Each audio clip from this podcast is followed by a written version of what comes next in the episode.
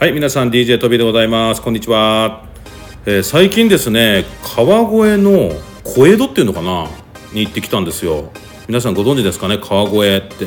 埼玉県ですよね。なんとなくですけど、なんか昔の観光地みたいな、そんな感じで思ってたら、実はお休みの日に行ったんですけど、すんごいたくさん人いたんですね。いや、これ見た時に、ちょっとなんかほっとしたというか、もうついにこうコロナで人が出なくなったの終わったこととあとはインバウンドっていうのかな？なんかそういう外国人の方もいよいよ増えてきたなと。なんか埼玉の小江戸川越まで、え行っちゃうと。でトビーも実はその中でなんだろう駄菓子とか売ってるとことかあとはその途中にあったアンティークのえージュエリー売ってるお店なんかも入ってそのジュエリーのおば様とお話ししたんですけどやっぱりこう好きで収集始めて好きで勉強したらこれが安い高いみたいなのが分かるからなんか売り始めていつの間にかすごい量になってビジネスになったみたいなねお話もされてましたけどもやっぱりこうアンティークジュエリーとかお好きな方はやっぱり好きからなんか始まってる方多いのかなというふうに思いました。えー本日のゲストはですねビーズアートショーでお知り合いになった、え海外の、えチェコ中心かな、えパーツなんかをこう販売されているシャイニーハーツというお店をされている店長の戸沢亜美さんに、え電話でいろいろお話を聞いていきたいと思います。DJ トビーのビーズレディオ！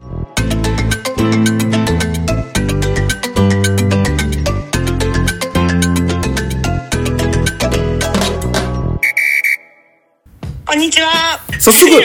シャイニーハーツについてまずお聞きしたいんですけどシャイニーハーツってどこでどんなことをされてるんでしょうかね？えっ、と、神奈川県のはい横浜市の神奈川区っていう区にある小さな手芸のビーズ屋さんなんですけど、はいはい、えー東横線の反町っていう駅の近くのビーズ屋さんです。はい主にチェコビーズを中心に置いてまして、別名ボヘミアンビーズとよく呼ばれるものなんですけど、はい。ええ。でプレスビーズが主です。あそうなんですか？プレスビーズっていうと、なんかあの型抜きみたいなのでこう作っていくガラスのビーズってことですね、そうです。柄が入ったビーズが多いです。あそうですか。はい。でもなんかその先ほどもなんかパン待ちっていう言葉が出たんですけどさっきもなんか電話の前の打ち合わせでパン待ちよく反り待ちと間違えられるという話をしてましたけど皆さん反り待ちと書いてパン待ちなのではい。よろしくお願いしたいと思います。口で入れるときは反り町って言わないと単町って言っても絶対入らない。田町が入ります。確かにあのあのボイスで入れるときとか、絶対出ないんですここの地名。そうですよね はい。反り町って言ってくれた方が逆にこの町の名前出るんで嬉しいです。はい。で、ちなみにあの、え戸沢さんのことについても聞いていきたいんですけど、戸沢さんなんかこの間お話をしてたら、もう大のビーズ好きだという話を。されてましたけども、はいなんかはい我々は、これまでの過去、現在、未来みたいな形で、えーはい皆さんにいろいろお話を聞いていくんですけども、なんかビーズを始めたのってなんかいつ頃だったりするんですか？小学生の時です。はい。なんかどんなきっかけでビーズを始められたんですかね？えーっと手芸屋さんに母に連れてってもらって、はい。で手芸のビーズをケースビーズを買ってもらって、はい。でビーズの本を本屋さんで買ってもらってはい。それを見ながら一生懸命作ったのが始まりです小学校何年生ぐらいなんですか？えっ、と2年生か3年生ぐらいだったと思うんですけどすごいな、2年生とかでいきなりそんな作れるんだな。いや今はもう今の時代はもうほとんどがみんな遊ぶ機会いっぱいあるんですけど私たちの時代あのー携帯電話とかそんなのなかったんで確かにね。手芸とかがまだ趣味だにやる子が多かったんですよ。確かにフェルトでお人形を作ったり、うん。あその時にまだ子供向けのビーズ雑誌がいっぱい売ってて昔は。はい。でそれを買ってもらって針金で本当にお本当に単純な蝶々とか、へーそういうの。あ、じゃあ、ワイヤーで作るやつ？そうですそうです一番最初は。あ、確かにね。あの、はい我々もビーズランドっていう名前で、作り方がちょっと書いた、書いたビーズセットみたいなのを昔販売してて、多分みゆきさんだったんじゃないかな？なんかそういうやつ昔よく売れたみたいな話をそう。ですね。それでなんかあれでしょ、ドットパターンみたいになってて、こう、こうクロスさせて、一列一列作ってくやつね。そうですそうですああそうですかその頃からこう始められてですはいでもなんかその子供の頃始めやってたからいきなりチェコビーズをのお店やってみようとは思わないじゃないですか。なんかその間にもまだ秘密が隠れてそうな気がしますが、はい。もう少しよろしいですか？ででで一旦ビーズそういうのはちょっと手芸っぽい子供っぽいのは卒業したんですけど、はい。中学校ぐらいになってまたビーズブームが来てその時に、うん。あのお人形を作る先生が出てきてはい。あそれの手ぐすで？おえ手ぐすです、はいはいはいはいそうですね。うん。え手ぐす編みでモチーフってよく言ってたみたいですけどそれで手ぐすでお人形を作るのにハマっちゃって、はい。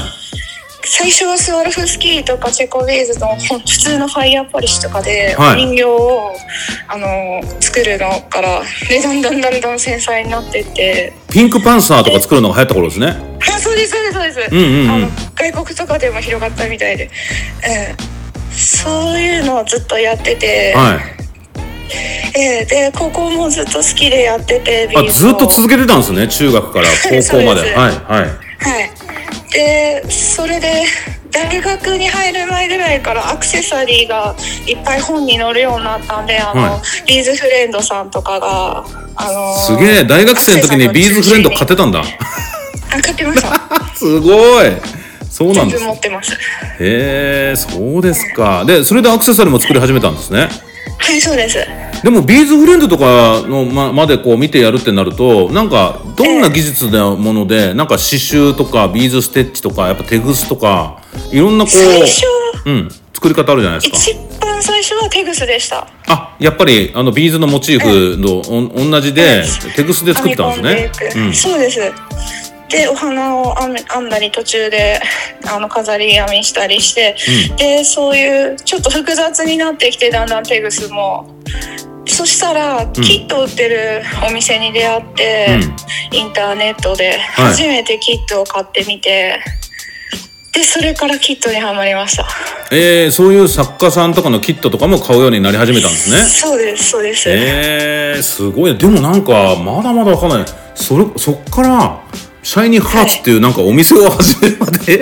すごいでもすごいですもんね。トビーもいきなりわかんない。トビーはもうもともとはなんか食品機械の会社にいて普通にこう お菓子のレシピとか作る研究所にいたんですけどその時にいきなりいきなりなんかなんだろうじゃあビーズのお店やるかってこうならない。なんかそこその行動に至ったのってまだ続きがありそうですよね。うんはいそこから話飛び飛びますけど、は主人が、いうん。あのちょっと長い結婚記念日の日に、うんうんお前の好きな国どこでもいいから連れてってやるぞって言ってくれたんですよ。かっこいいなそういうこと？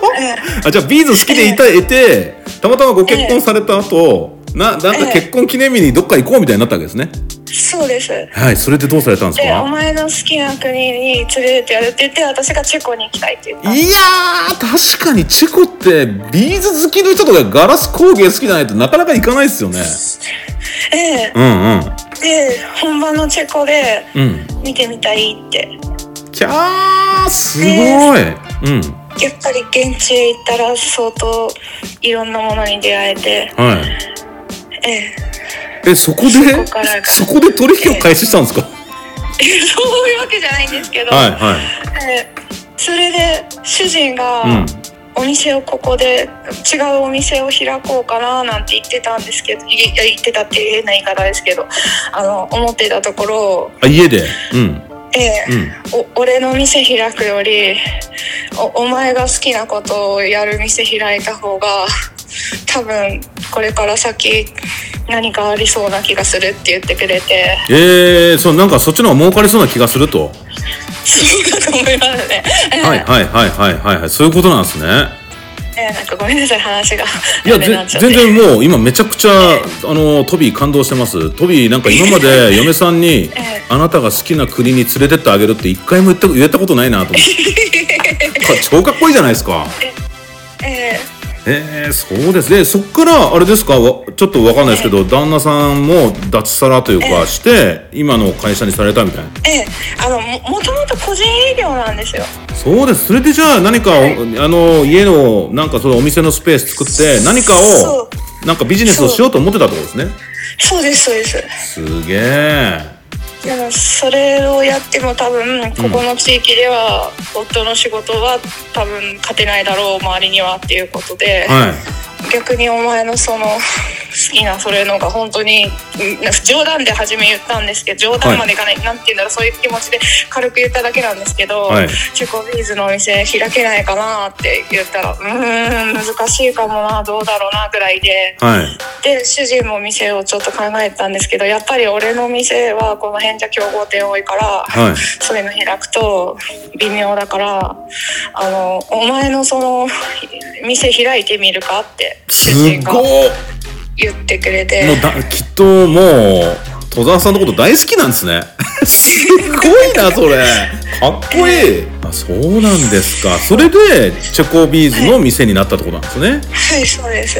まあ確かにあの、まあ、ビーズお好きで東宝のね我々のビーズもお使いいただいたことあるあるあるというお話もされてたんですけど当然なんか海外のねあのあんまりこうその辺で売ってないビーズを仕入れて売る方がもちろんこうビジネスにもなるというのはもうももうもちろんなので。いやーでもなんかビーズってそういうプレスビーズとかいろんなものを合わせて一つのねアクセサリーがうになると思うのでね来られてるお客さんにもね東宝のビーズまあ、もちろんミユキさんのビーズとかとね合わせて素敵なジュエリー作ってもらえるようになるといいですね。はいえー、そうなんでちなみになんか今もそのええ。プレスビーズとか使ってなんかいろいろものづくりもされてるんですか？あしてます。いっぱいあの在庫ありますんでネックレスとかも。まあ売るほどあるってやつですよね。売ってるから。あります。えちなみにあでも完成品も？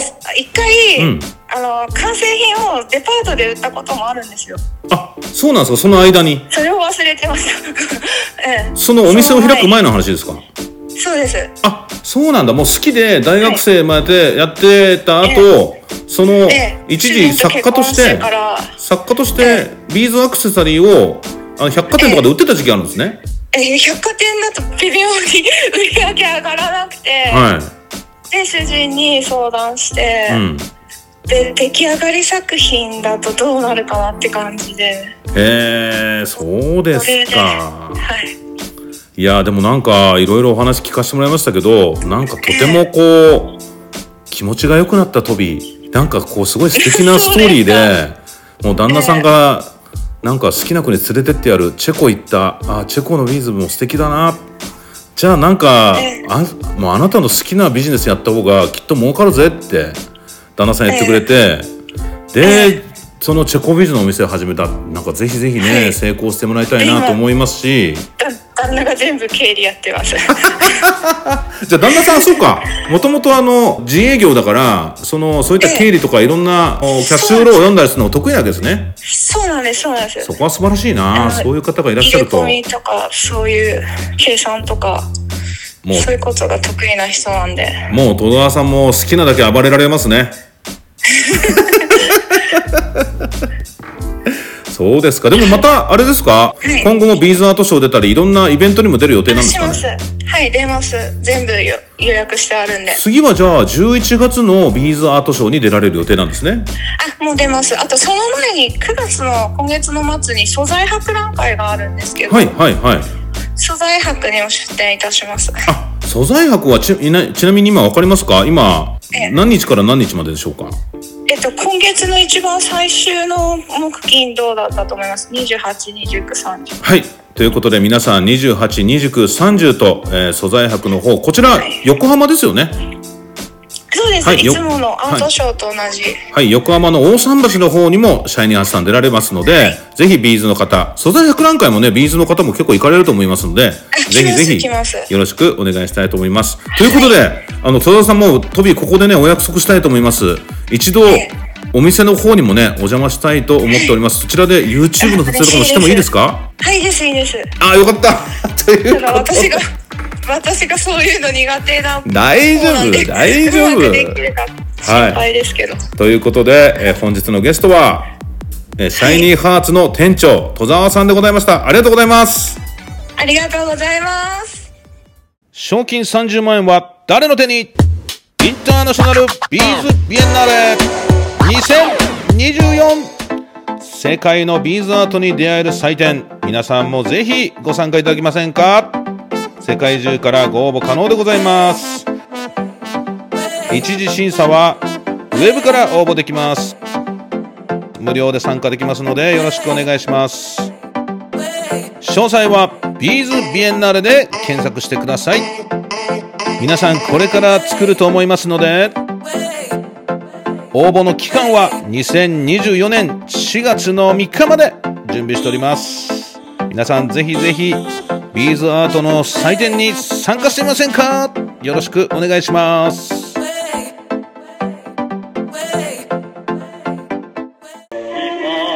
チャンネル登録お願いします。